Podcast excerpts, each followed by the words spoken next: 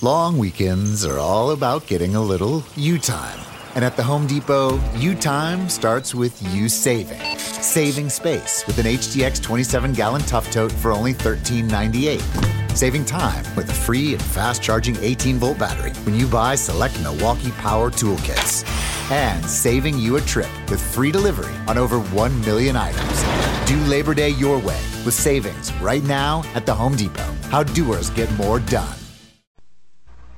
This is it. This is the official radio station for the 33rd Annual Convention and Exposition of the Home Builders here in WFAA, Dallas, Fort Worth.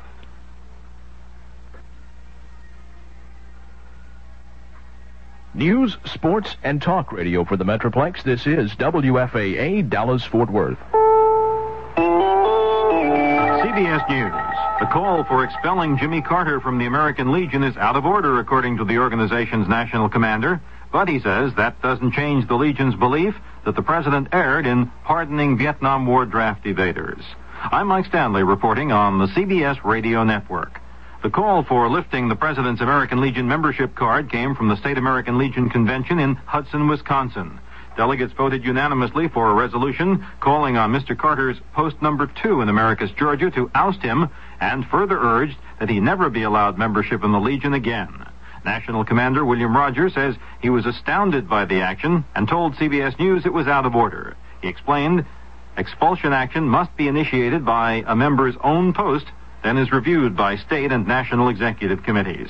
But his repudiation of the Wisconsin Legion action, said Rogers, doesn't mean he's changing his assessment that the pardon is socially divisive. The American Legion's position is, of course, unchanged. We believe that each case should be tried on an individual basis, uh, whether it be evader or deserter. Uh, Mr. Carter said that he agreed that the deserter should be tried on a case-by-case basis.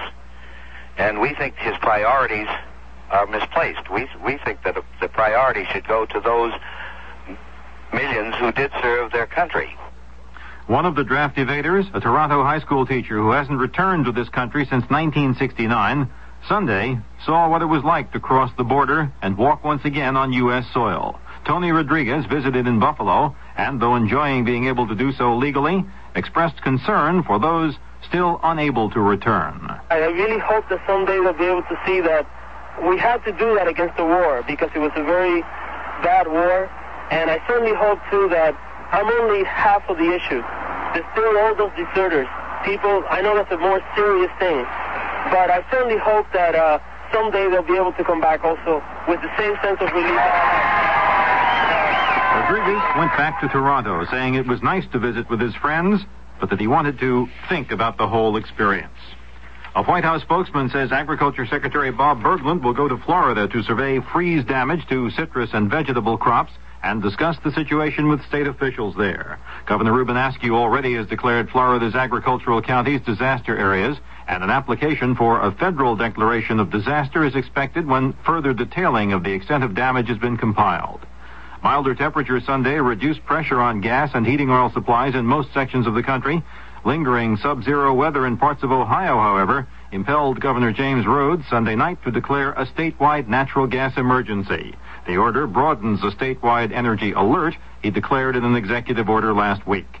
Ohio's legislature will convene in special session Tuesday to see what it can do about the worst energy crisis in the state's history.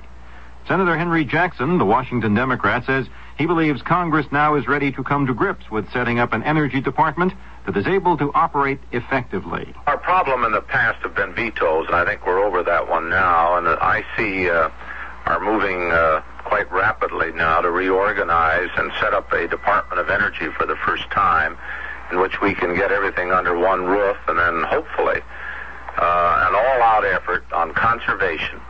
We waste energy right and left. I mean, the worst participant in all of it is the automobile. Detroit has to be told that thou shalt not turn out any more of these gas guzzlers. Some 8,600 striking auto workers at General Motors Saginaw Steering Gear Division ratified a new local contract and began returning to work Sunday night. GM officials had feared a lengthy strike in the seven plant complex. Since it's the only facility making steering gears for GM cars, a protracted shutdown there would affect all of the company's other plants.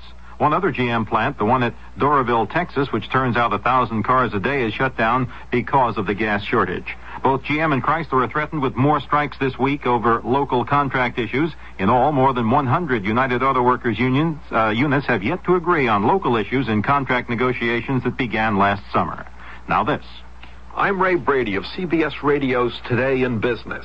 Every day, Monday through Friday, my reports on the business scene bring you headline news, background information, sometimes interviews with government, industry, or investment people.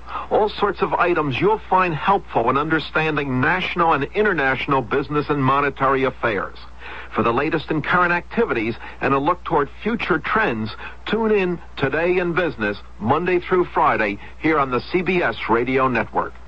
Looks great on you. We'll take in the waist a little Hold bit. it. This suit has no label. Nobody cares about labels anymore. Nonsense. Why, you wouldn't file a tax return without using a label. A tax return label? Sure, the peel-off label the Internal Revenue Service sends you with the tax package. It has my name, address, and social security number already on it. Saves time, helps speed my refund. Why don't I just have this tax label sewn right inside your jacket? You can't do that. I need my label to file my return.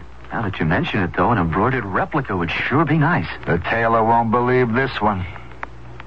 A number of large companies reportedly have passed the word to the Carter administration that they have billions of dollars ready for capital spending if Mr. Carter's economic policies prove favorable to business. Newsweek magazine says the firms, including such biggies as DuPont and AT&T, are looking for more generous tax incentives to spur investment, congenial appointments to key regulatory posts, and even eased environmental and job safety rules. The large corporations, according to Newsweek, are holding off on spending the money allocated. Mike Stanley, CBS News. The future of Dallas depends on you. New goals for Dallas are being formulated now. A series of neighborhood meetings to get your opinions on the new goals are being held. Attend one of these meetings and participate in the future of Dallas. How do you feel about questions facing us like the possibility of establishing a mechanism for qualified and representative people from the private sector to review the Dallas city budget, then report back to the citizens?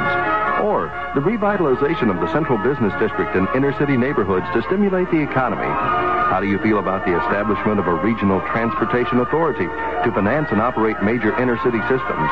These are just three of the proposed goals for Dallas. There are many others, and perhaps you have some to suggest. You can really make a difference in the future of Dallas by attending one of the neighborhood meetings on the new goals for Dallas.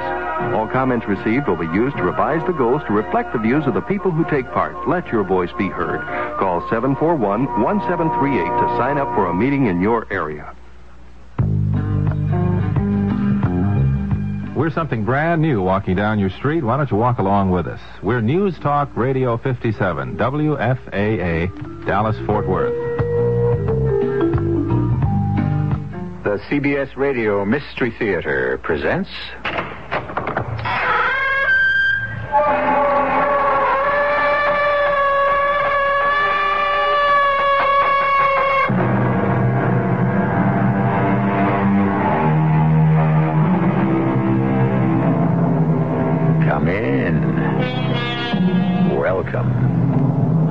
Marshall.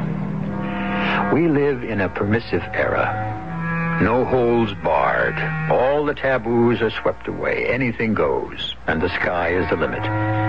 Do you sometimes yearn a little for an older day with a rigid code of living and an automatic acceptance of certain standards? The flag, the Marines, our country, right or wrong, and mother with a capital M. Let's ponder that as we listen to this story. I don't want it to be this way, Megan. But that's how it must be, if it is to be. And why not Hank, if you want to take the risk?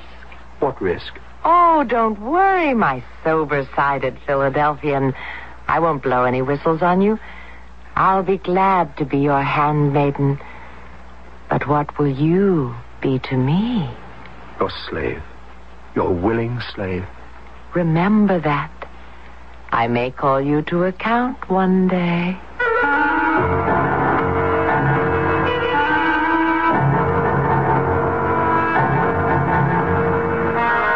Our mystery drama, The Living Corpse, was written especially for the Mystery Theater by Ian Martin and stars Hurd Hatfield. It is sponsored in part by Buick Motor Division. I'll be back shortly with Act One. It is a magic moment. You are at your Buick dealer's about to drive home in your brand new Buick LeSabre. It's lean and trim, classic lines. It looks quite unlike any full-size Buick you can remember. You get in.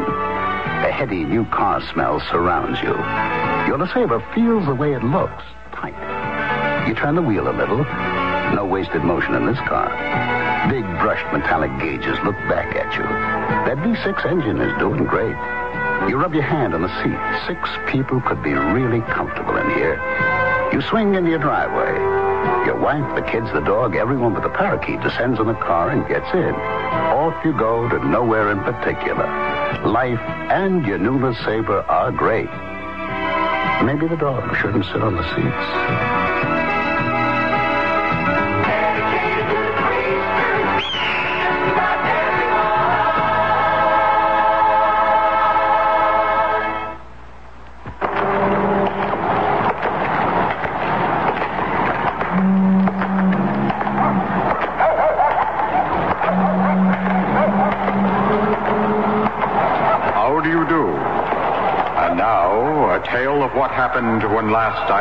These streets. Oh, dear. Oh, dear. Oh, what's the matter? May I help you, madam? I'm the man from the Better Business Bureau, helping consumers with their problems. Maybe you have Oh, one. maybe you can help me. I have so many bills. I don't know how to pay them. I'm afraid to answer the phone.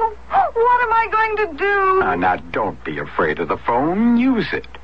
Call the people who are dunning you. Perhaps you can work out a revised payment plan which will satisfy them and take the pressure off you. Oh, thank you. Now, can you give me some money for a phone call? And that's the way it was.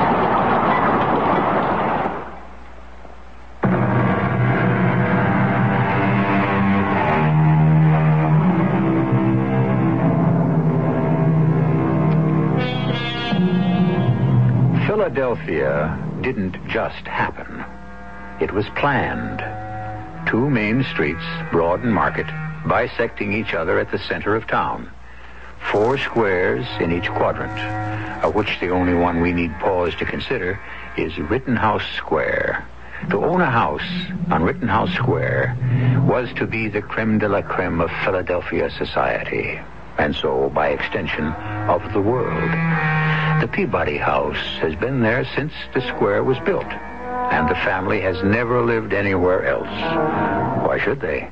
After all, where else is anywhere? My name is Henry Gerard Flower Peabody. Most everyone says I was born middle-aged. Not to my face, of course. But I don't think I'm necessarily so stodgy. I'm a product of a very special society by birth and breeding. And naturally, a certain decorum must be observed. But even though I was born in another century, I think I've kept up pretty well with the one in which I've lived 79 years of my life. In spite of my isolation ever since Mother died and. and the other.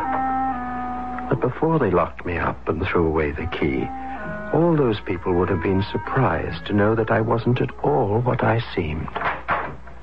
Yeah? What do you want? May I ask to whom I'm speaking? I'm Lieutenant Quinn, Chief of Homicide. Who the deuce are you? A citizen of our fair city in pursuit of his duty. My name is Henry Gerard Flower Peabody the Fifth. Good Lord, there are more of you. The name travels in the family. Hey, now, wait a minute. You don't mean the Henry Peabody. I mean the son of. Look, do you mean your mother is Mrs. Peabody? I should certainly hope so. That lives on Rittenhouse Square, the, the philanthropist like that gave all their millions to the church and charities and all like that? The same. Well, well, sit right down, Mr. Peabody. Now, what can I do for you? I don't believe I feel exactly like sitting. You see, I want to report a murder. How about that? You seen one committed? That's right.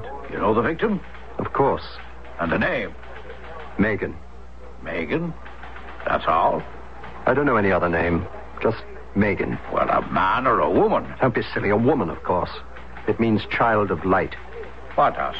Megan. It's short for Margaret in Welsh. Oh, is that a fact?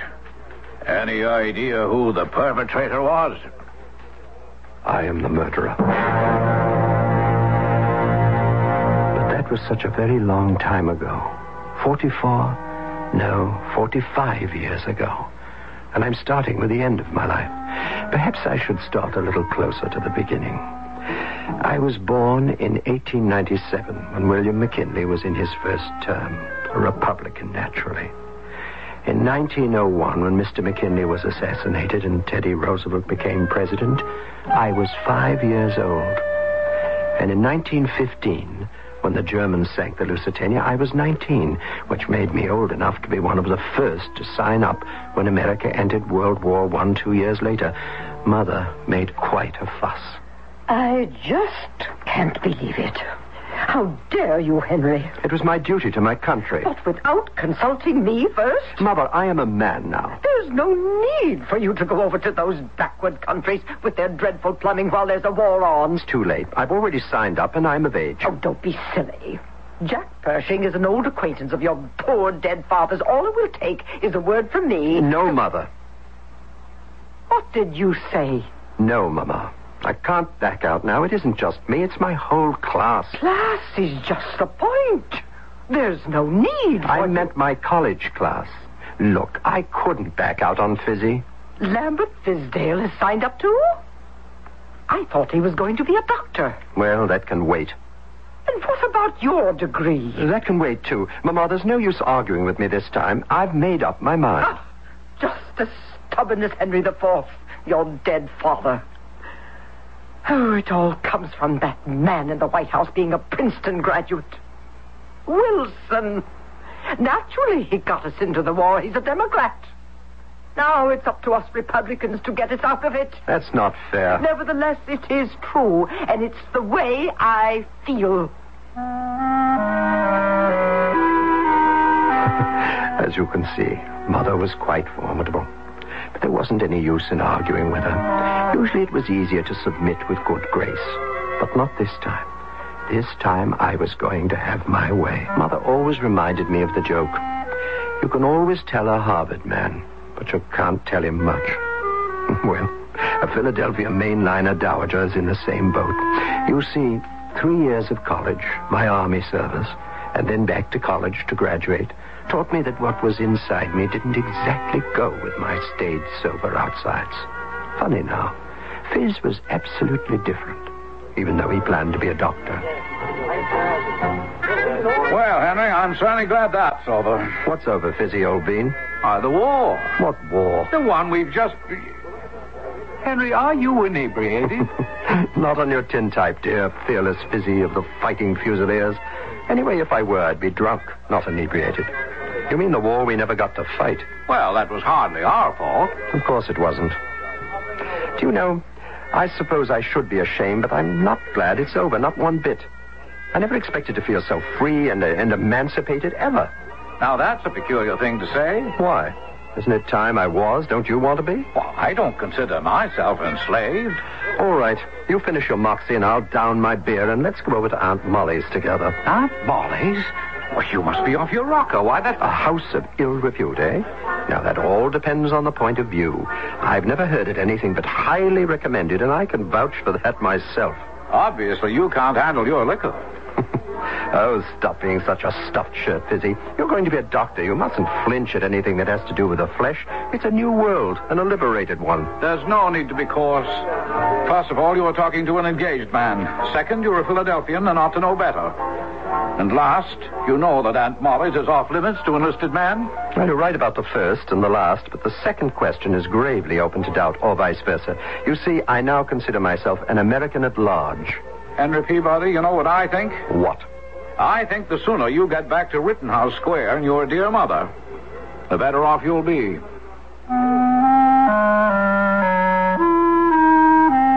Oh, dear Fizzy, I couldn't have agreed with you less. I'd had my taste of how the other half lived, and it lingered sweet and pungent in the mouth and in all the vitals. I'm afraid those first two years after the war, I was both an enigma and a terrifying, inexplicable burden to my mother. But I felt that my cutting of her apron strings was something we both had to face. Until that terrible day when her life began to come to an end. Oh, oh, oh, oh. Darling, what is it? What's happened? I, I, I, I don't know.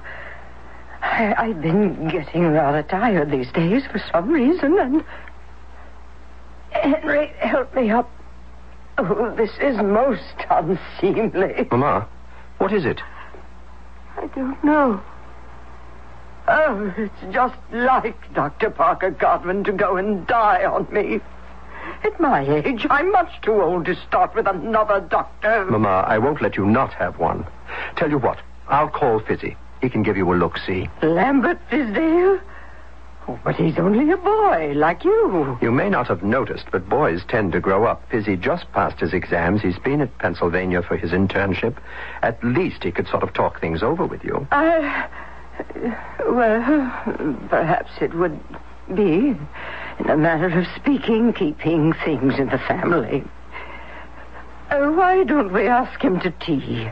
Uh, say tomorrow or, or the next day?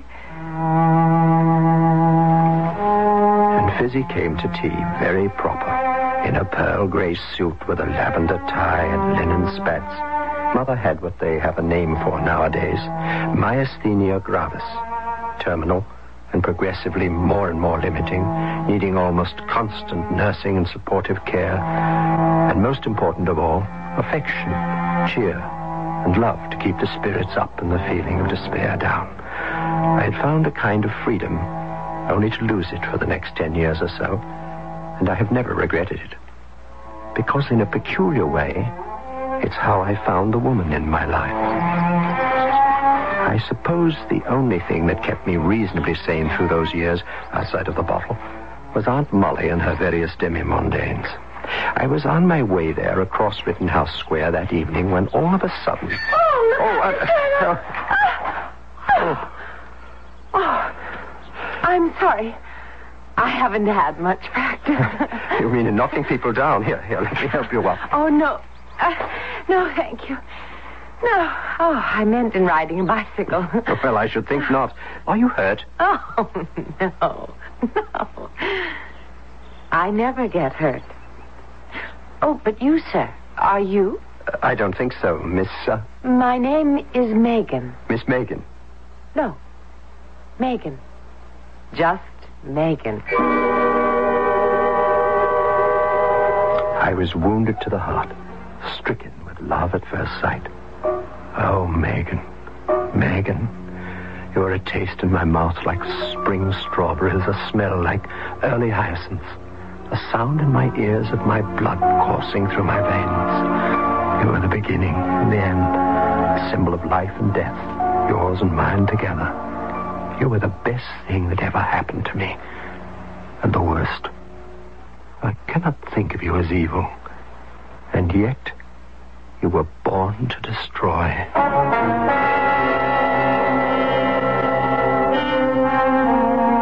Megan, a strange and lovely name to taste on the tongue. Who was she? Where did she come from suddenly? And how was she to affect the life of a man wrapped in a cocoon from which he ached to escape? I shall return shortly with Act Two.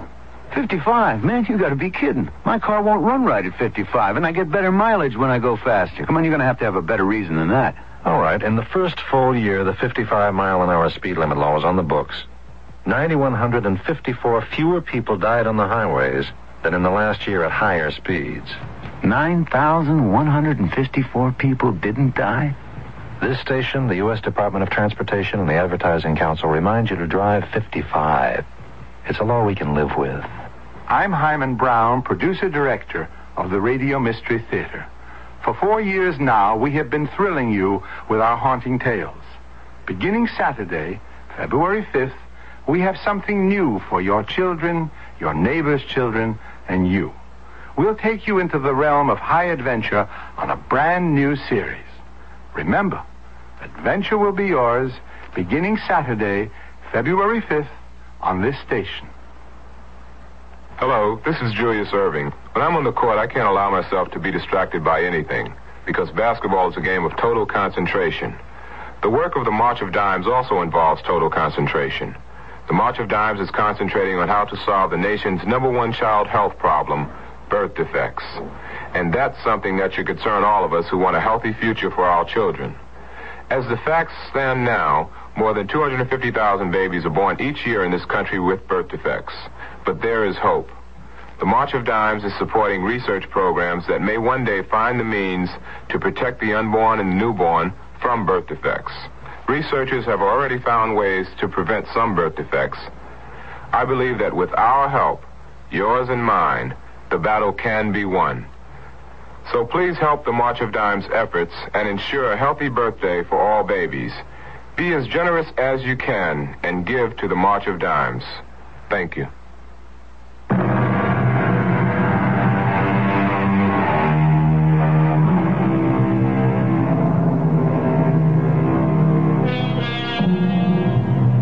It was Prospero the magician in Shakespeare's play The Tempest who said that we are such stuff as dreams are made on. But he also went on to add, and our little lives are ended with a sleep. For nearly 50 years, Henry G.F. Peabody V has lived a strange life that sleep has not rounded or death come to still. Where has he lived it and how? That's his story, not mine.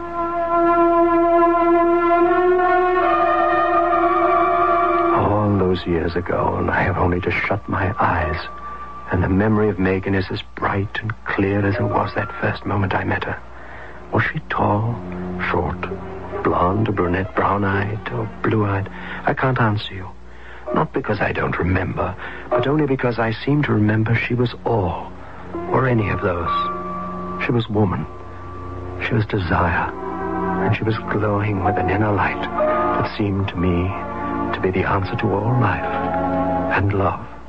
Megan. it's a lovely name. It's short for Margaret, and it's Welsh. And it means, if it has to mean something, the child of light. What's your name? Peabody. Peabody? Well, Henry Peabody. Henry. You know what that means, don't you? No, I. I mean, what, what does it mean? The ruler of an enclosure of private property. It does. It does. Does it fit you? I suppose, in a way. That's your picture of yourself? Well, perhaps not what I want to be, what I am. Henry. Hmm. the name has other derivations. Teutonic. Hagen. You know what Hagen means? No. It means fierce warrior. Do you feel fierce, Henry? I feel a little embarrassed. I guess that isn't very fierce.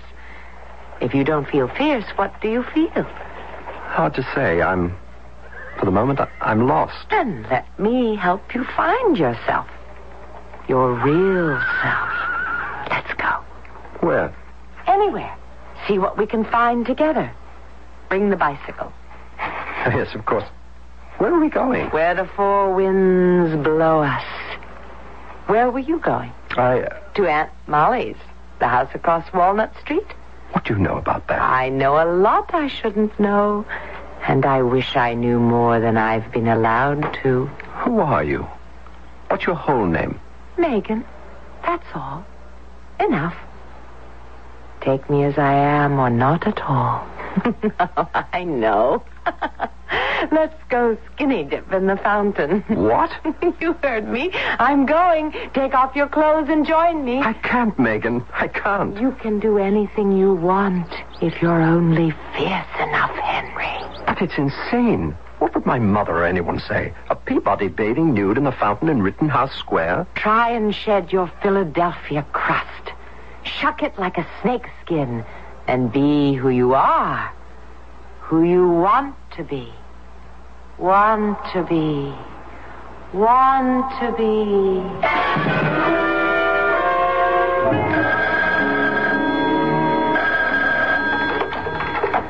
Hello. Yes, this is Dr. Fisdale. Who? Henry Peabody, indecent exposure.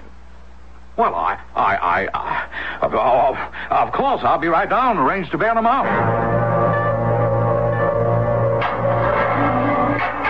Well, it's all arranged, Henry. You're free to come home. But what on earth possessed you to... What happened to Megan? Who?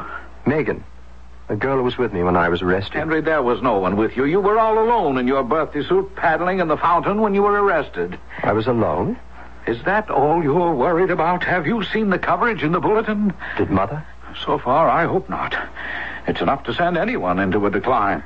Now, my advice is to pay the fine, hush it up, and get back to the center track. You mean the main line? If they'll let you climb aboard.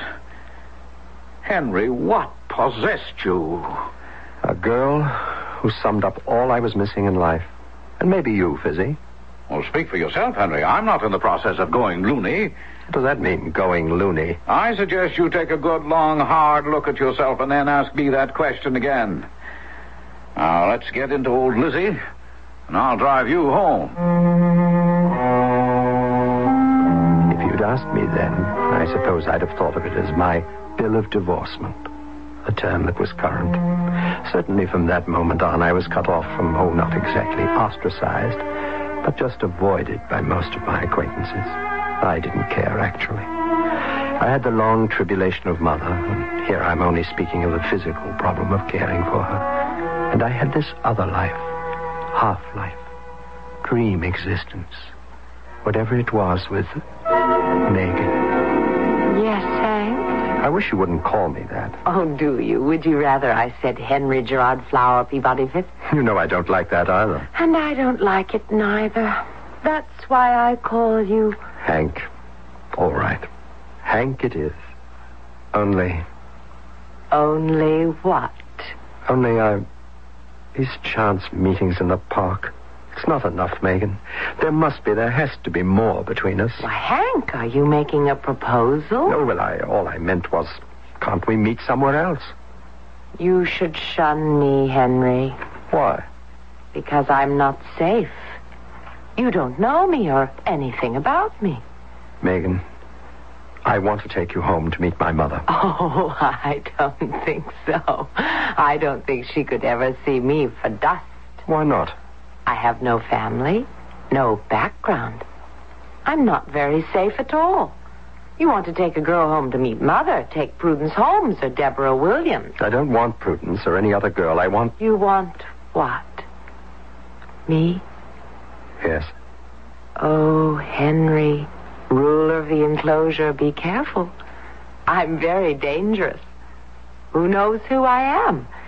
I might be Branwen, the love goddess, or from Glencook in the southwest county of Dyfed.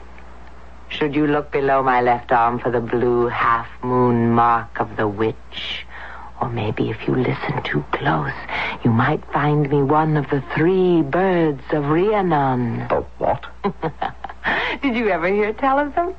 Their song was so sweet that they could sing the dead to life or put the living into the sleep of death.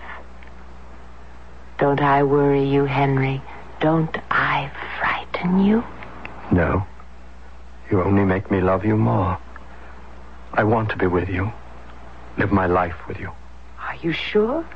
It wouldn't be easy. I have no conscience, you know. Is that why you left me alone with the bicycle and not a stitch of clothing waiting in that pool? oh, poor Henry the Fifth. What did you say when the policeman caught you? Once more into the breach? I'd rather have said once more into the breeches. but that's past and done. We've seen each other enough since then.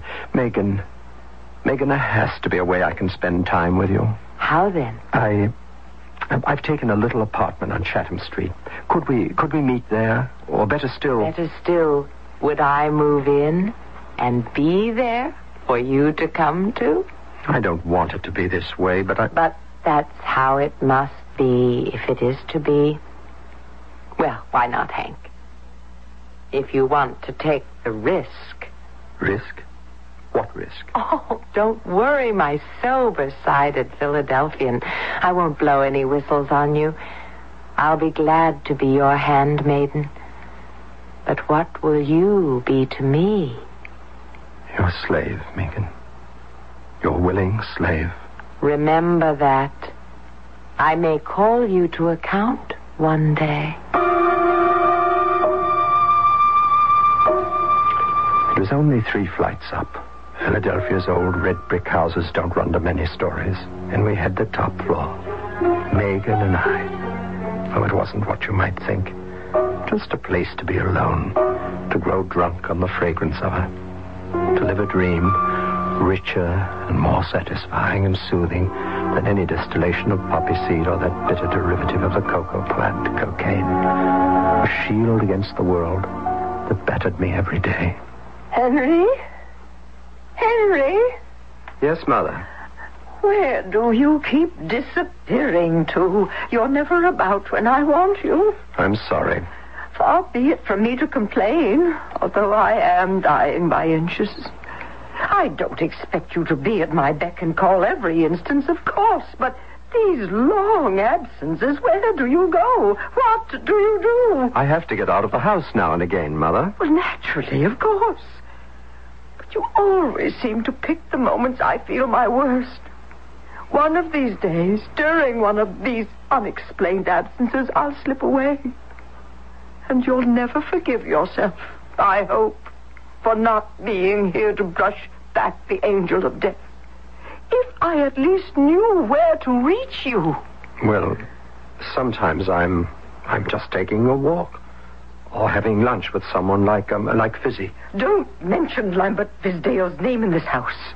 He's the one who made a chronic invalid out of me. Mama, he only diagnosed your problem. He didn't give it to you. You mustn't think you're dying. I have no intention of doing so. That's the spirit. You'll outlive us all. Well, I don't know about that. But I do plan to live out my three score and ten. And that gives me a long time to go. I felt sick to my stomach at the thoughts that raced through my head. She probably would. And it was an eternally long time. And I was trapped. Hopelessly trapped. I carried a splitting headache with me to Chatham Street, and it was a long time alone with my darling, my head on her lap, her hand gently stroking my brow, before I felt the tension beginning to ease. Feeling better, Hank? Yes.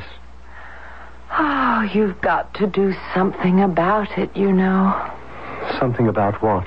Mama, if you want to have me, or anyone like me, What are you talking about?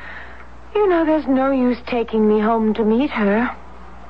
She wouldn't understand about you. And if Mama doesn't understand, you can't run away, can you? She has the money. I have no job. I don't know what kind I could get, but whatever it was, it would be a long time before I... We've been all over this before ad nauseum, Hank. You know as well as I do. There's only one way to make Mama loose the purse strings. How? For her to die. Myasthenia gravis, there's no definite prognosis. There are constant remissions, and the progress is slow. There's no telling when that will happen. Oh, yes, there is. What do you mean? Well, if she won't die by herself, you'll just have to arrange it for her, Hank.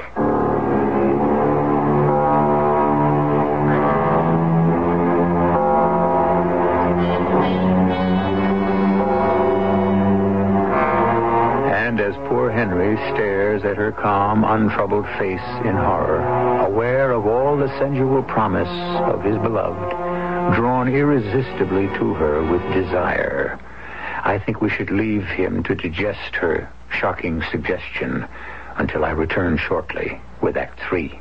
It's athletes versus MS, multiple sclerosis. This is Frank Gifford with the word on the fight against MS. Athletes from every sport are banding together to do everything they can to help stop the great crippler of young adults. MS strikes in the prime years, usually between the ages of 20 and 40. The best years in the life of an athlete, in the life of anyone. When fathers are trying to carve out a career, young mothers are trying to raise a family. Well, the sports world is fighting back against MS. People like Brooks Robinson, Tom Seaver, and Eddie Arcaro. Right, this is Eddie R. Arcaro. Before now, the only team I've been part of is me and my horse, which isn't bad when you're riding such greats as Citation and Whirlaway.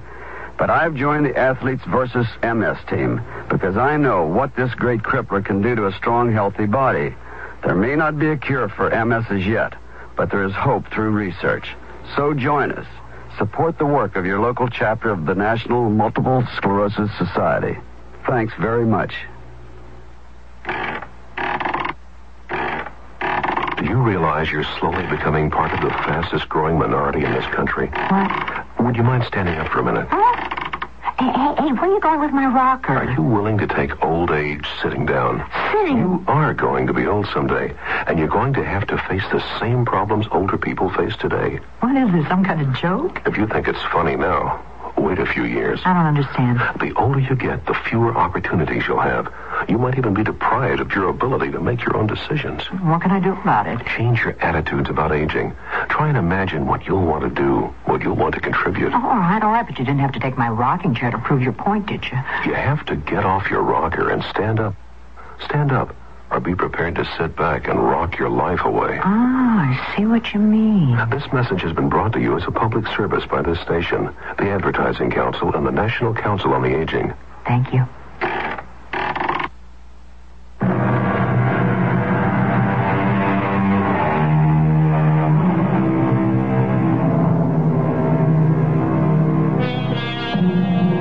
Murder?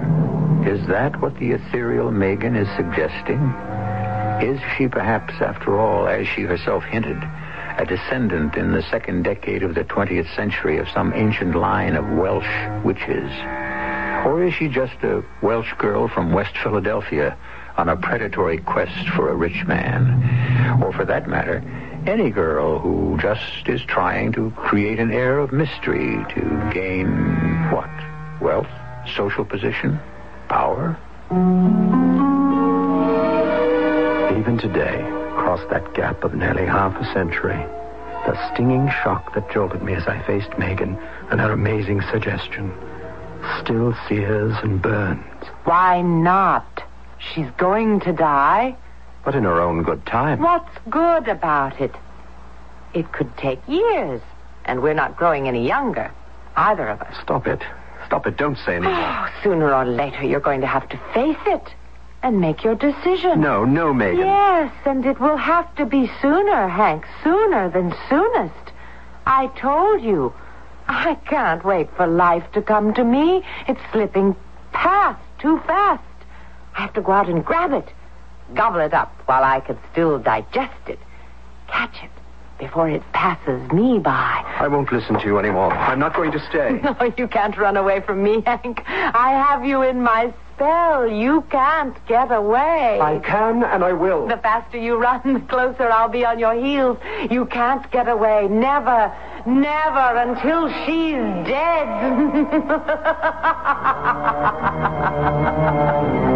I fled as if I were pursued by the hound of heaven.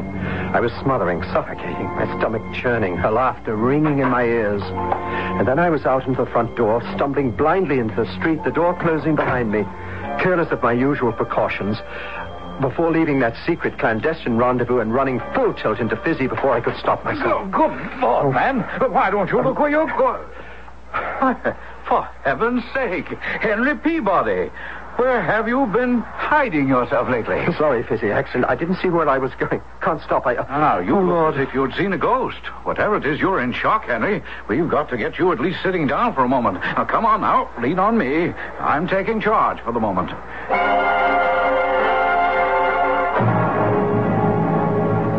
Now, go ahead. Finish that brandy. I'm not sure I. Do as you're told. You just sit back and let me loosen your tie. There. Let me see. No fever. But your pulse is racing as if you'd had an electric shock. What on earth happened to you? Something I can't talk to you about. What are you doing in this part of town anyway? Uh, please, don't question me. Now, don't tell me, Henry, you have a mistress stashed away in a little love nest. I, I'm not going to tell you anything. I, I can't, Fizzy. I wouldn't dare. But it's all in confidence. I wish I could ask for, for help, but I can't. There's no way. I'm speaking first as a doctor. I don't need a doctor. Well, then, as a friend. Or a friend. And I'm telling you, you do. I don't know what's happening to you, Henry, but you're a nervous wreck. Someone has to help you. No. No one can do that but myself. No one.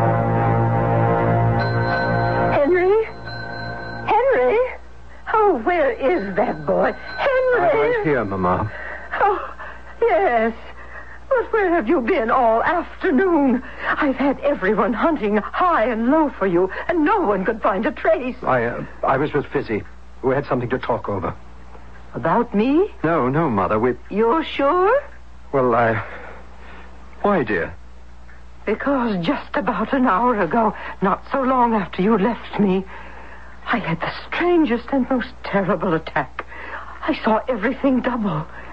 And my hands and my arms and my eyes and my my mouth was so tired I couldn't hold them up. I couldn't swallow.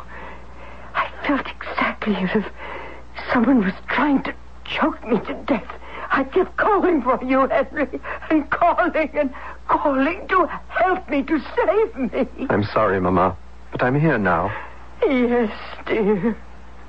You're here. And I feel so much safer. Oh, Henry, my darling, don't leave me alone again. I'll try not to. I don't want to die alone. And something tells me I will if you're not close by. Now, put another pillow behind my head, dear. Help me sit up a little. I still feel a little choked, difficult to breathe. Henry? Hmm? What are you doing? Just standing holding the pillow like that. Put it behind my back. I did as I was told, automatically. Was racing through my mind was the answer I might have made to Mother's question what had I been going to do with that pillow? I mean, what might I have done with it? Hammering at the back of my brain was Othello's line just before he smothered Desdemona Put out the light, and then put out the light. Appalled by the seed that Megan had sown in my head, even more appalled by the thoughts that had sprouted from it, for almost two weeks I scarcely left the house, conscience stricken and ashamed. I tended my mother hand and foot, resolutely trying to strike Megan out of my mind. But it was no good. Eventually, I found my way back to her. Come in, Hank. I've been expecting you. I couldn't stay away. I thought you couldn't. How's Mama? What? Oh, she, she's fine. She seems better. I'm sorry to hear it. Megan, you don't mean that. But of course I do. She's the only thing that stands between us and the life we want, isn't she? I can't believe you would dare say such things so openly. Take that back, or I won't be back. I can't. But you'll be back, Hank. You'll be back.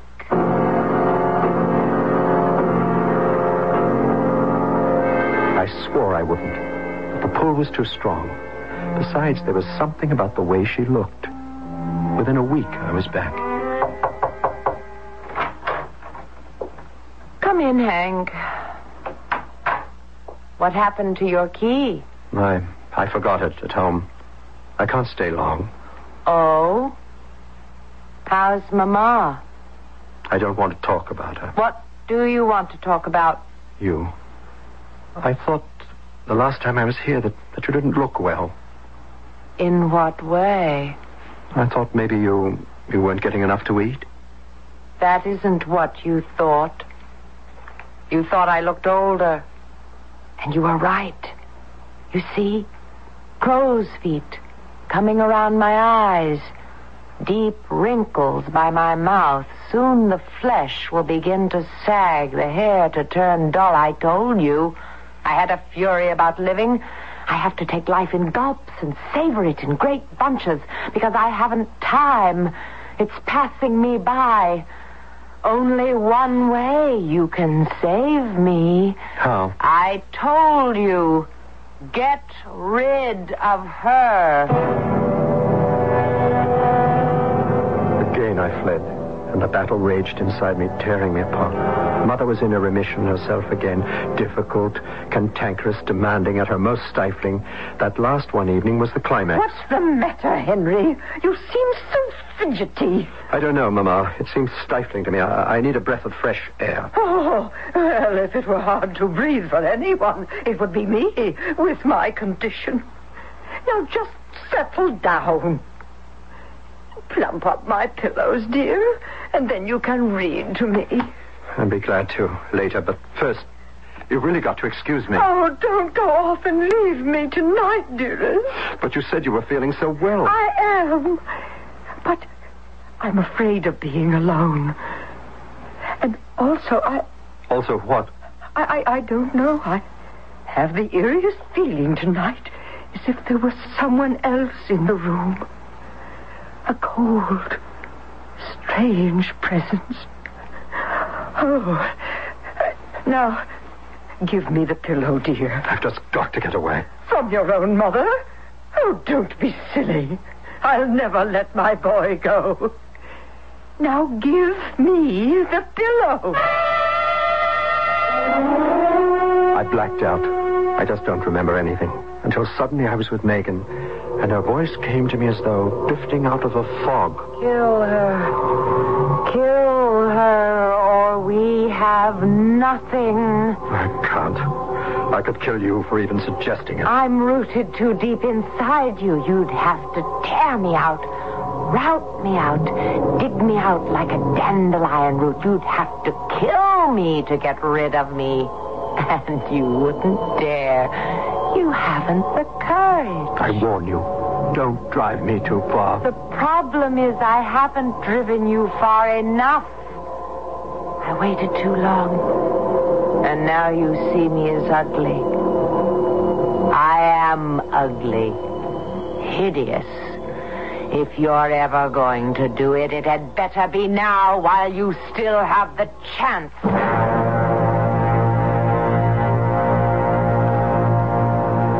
Uh, this is the apartment where you killed her. Yes, You say you smothered her with a pillow. that's right. Where is she? In there, the bedroom.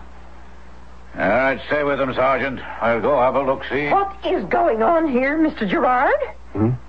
Oh, Mrs. Clark. Hmm. Nothing. Nothing to bother you. I don't know about that. I do not like the police in my building. What has happened? You can ask the sergeant here. Better still, here comes Lieutenant Quinn. He can tell you. Eh, Excuse me, Lieutenant. I am Mrs. Clark, the landlady. I want to know what is going on. Well, now that makes two of us, Mrs. Clark. But what I can find out so far, nothing. Didn't you find Megan? There's no one in that other room, either dead or alive, Mr. Peabody. Peabody. He said his name was Gerard. Oh, now you wonder, Mrs. Clark, if I could have a word with you first. He took her aside, but not so far that I couldn't overhear what they were saying, even if it made no sense.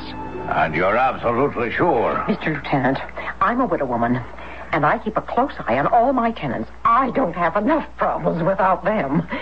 I thought he was a writer because he came here alone all the time.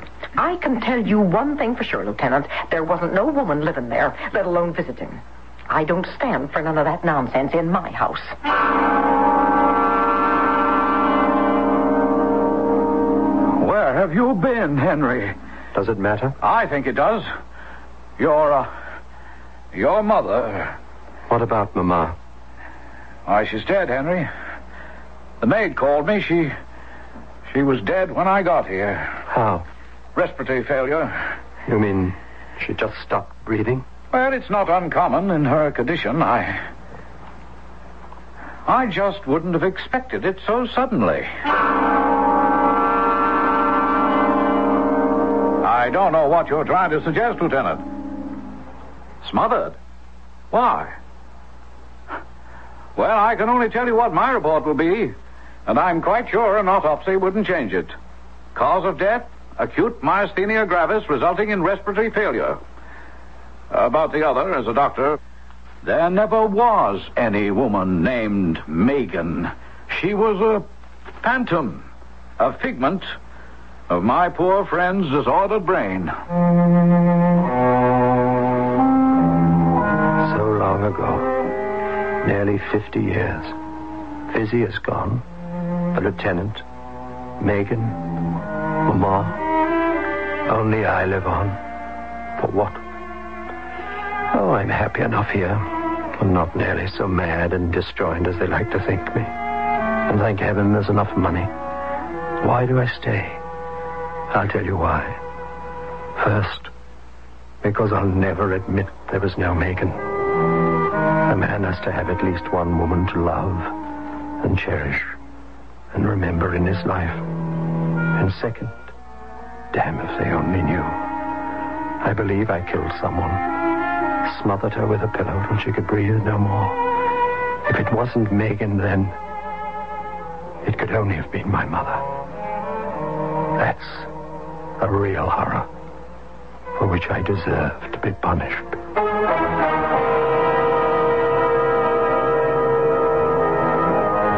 To quote from Henry Peabody's favorite poem, The Hound of Heaven, my mangled youth lies dead beneath the heap.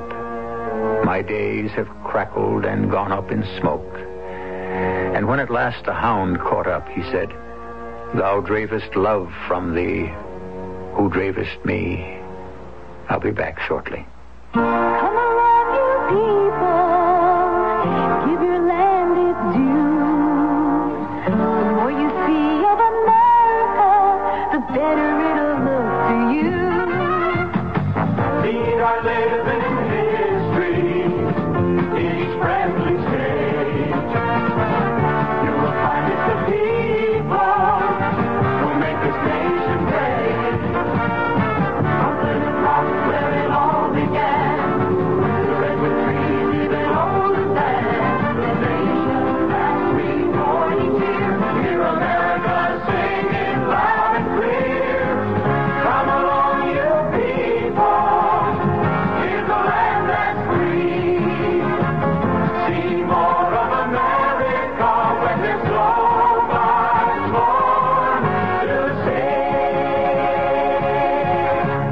United States Travel Service.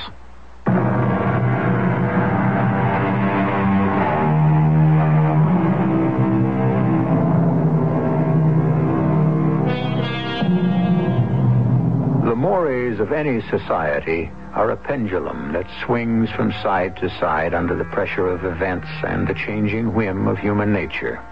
If we are permissive today, we were equally repressive yesterday, or will be tomorrow. Why does the human spirit always act and react so violently? Somewhere in the middle would be the best, wouldn't you say? But the pendulum never stops there. Our cast included Hurd Hatfield, Patricia Elliott, Ian Martin, and Joan Shea. The entire production was under the direction of Himan Brown. Four! Oh, not in the water again. Huh, the other guys are going to think I'm worried about my tax audit, but I'm not. I'm just a lousy golfer. An audit is very straightforward. It's just a check to see if I owe them or they owe me. I keep good records, so there shouldn't be any problem. If I don't agree with the auditor, well, I have the right to appeal through the IRS and the courts. And I'll just reach into the water for my ball. Oh, oh! Hey! Help!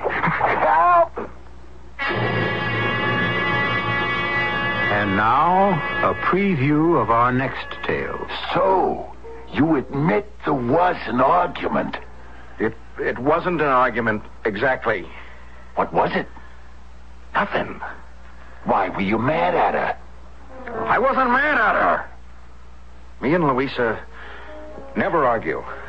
She wanted me to give up football. She wanted me to give up football, which is why I wound up being cut from the team. That's it. You didn't want to give up football. She wanted it. She was right. That's why you crashed the car. Will you put me back on the team? What's your name? You know my name. It's Chappie. Once and for all, and for the last time, what's your name? The Chopper. This is E.G. Marshall inviting you to return to our Mystery Theater for another adventure in the macabre. Until next time, pleasant dreams.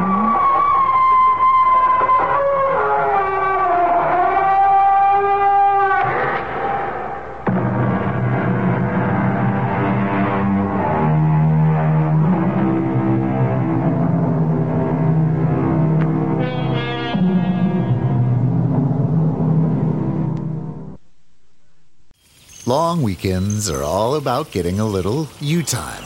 And at the Home Depot, you time starts with you saving. Saving space with an HDX 27 gallon tough tote for only $13.98.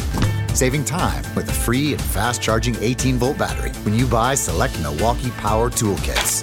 And saving you a trip with free delivery on over 1 million items. Do Labor Day your way with savings right now at the Home Depot. How doers get more done.